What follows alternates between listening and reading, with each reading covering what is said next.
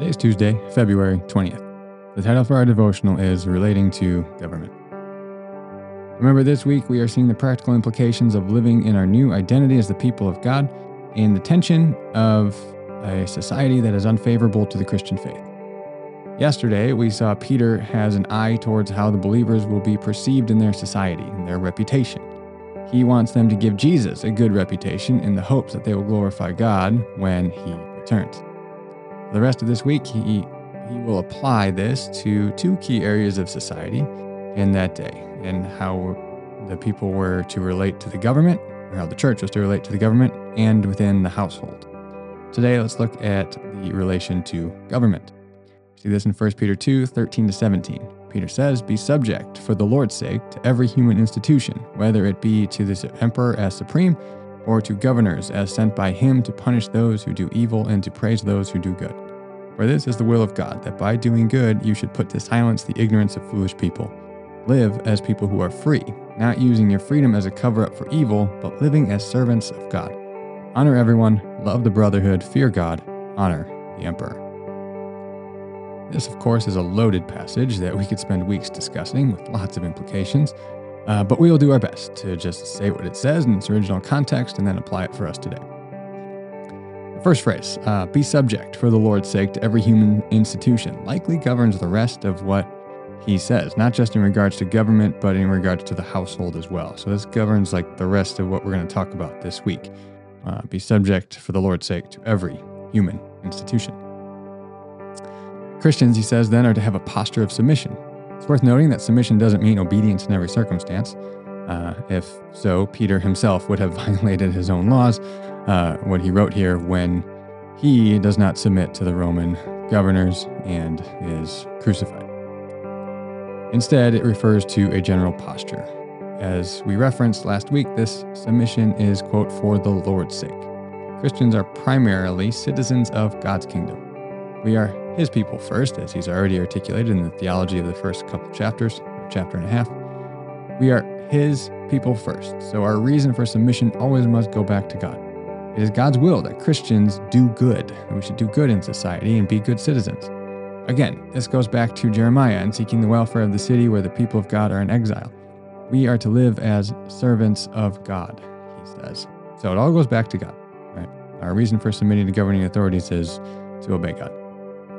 Governments are called to also punish those who do evil and praise those who do good, he says. Therefore, in general, Christians who are being good citizens and doing good work have nothing to be worried about. Paul says something similar in Romans 13. One could easily accuse Peter here of being naive or short sighted. He is speaking generally, though, not going through every possible scenario. He's been put in prison himself by the governing authorities in Jerusalem. Persecution will soon break out against Christians in the Roman world. It likely wasn't very severe yet at this point. It had just been mild uh, social ostracization or verbal criticism. But in a few years, Nero will light Christians on fire to light up the night in the streets of Rome. He will feed them to lions in the Colosseum. Peter knows governments don't always follow their God ordained responsibilities. Even if he knew what was about to happen, however, I think his exhortation would be the same. As we will see tomorrow, he grounds his teaching squarely in the life of Jesus. Jesus submitted himself to governing authorities and was even put to death by them. His entire ethic and his entire way of relating to the society is rooted and grounded in the life and way of Jesus. We are to live, he goes on to say, and as Calvin says of Christians in the Christian life, in a serving freedom and a free servitude. So, as citizens of the kingdom of God, we are free from the restraints of living solely for human institutions. That's not our purpose. That's not our highest authority anymore. We are God's people. So, He is our highest authority, so we're free from that. Yet, we are not to use that sense of freedom as an excuse for evil against those institutions. Instead, we are to live as servants of God. And because we are servants to God first, we submit to those institutions out of service to Him. We are then to honor everyone, love fellow believers, fear God and honor the emperor. These are just general imperatives that are pretty self explanatory, right? Honor everyone, love believers, fear God, honor the emperor. Now, this text has a few very important implications for how we are to relate to government today. One is our general posture should always be one of submission.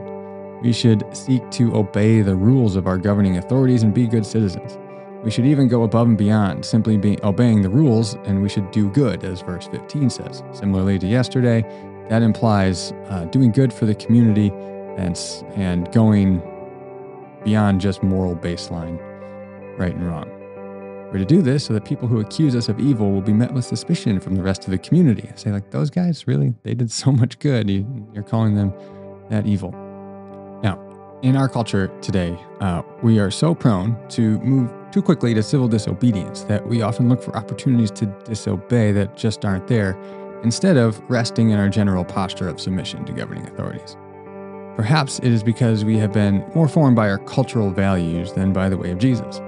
Our culture values revolution and rebellion. The way of Jesus is submission and entrusting ourselves to God.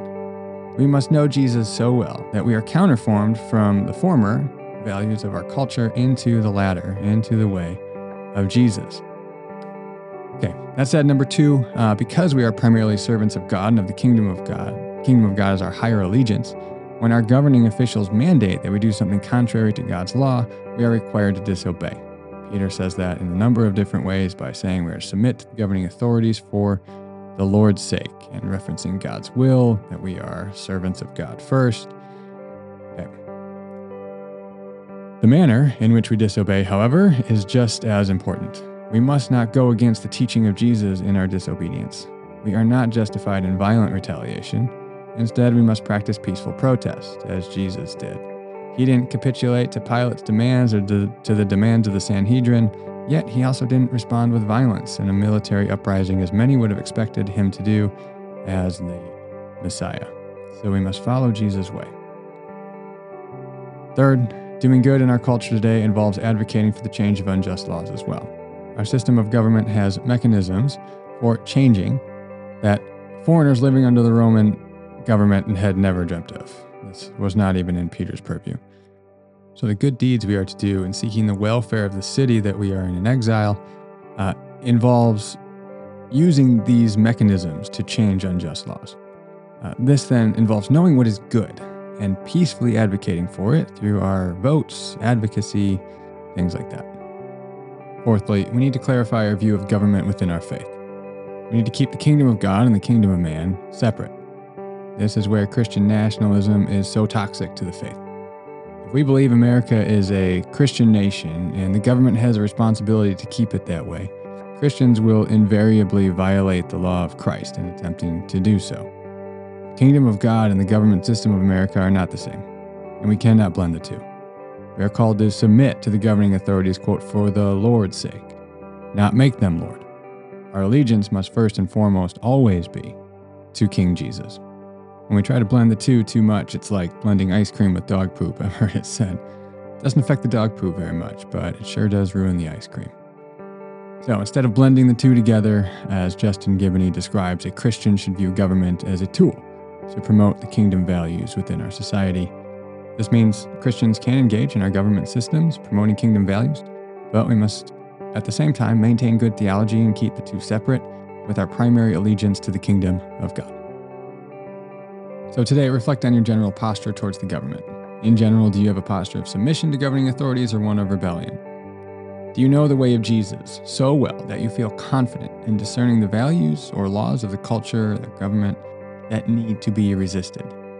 Jesus and the apostles were willing to suffer persecution and even death unjustly because they entrusted themselves so deeply to God and His kingdom. Is your faith and trust in God that resilient?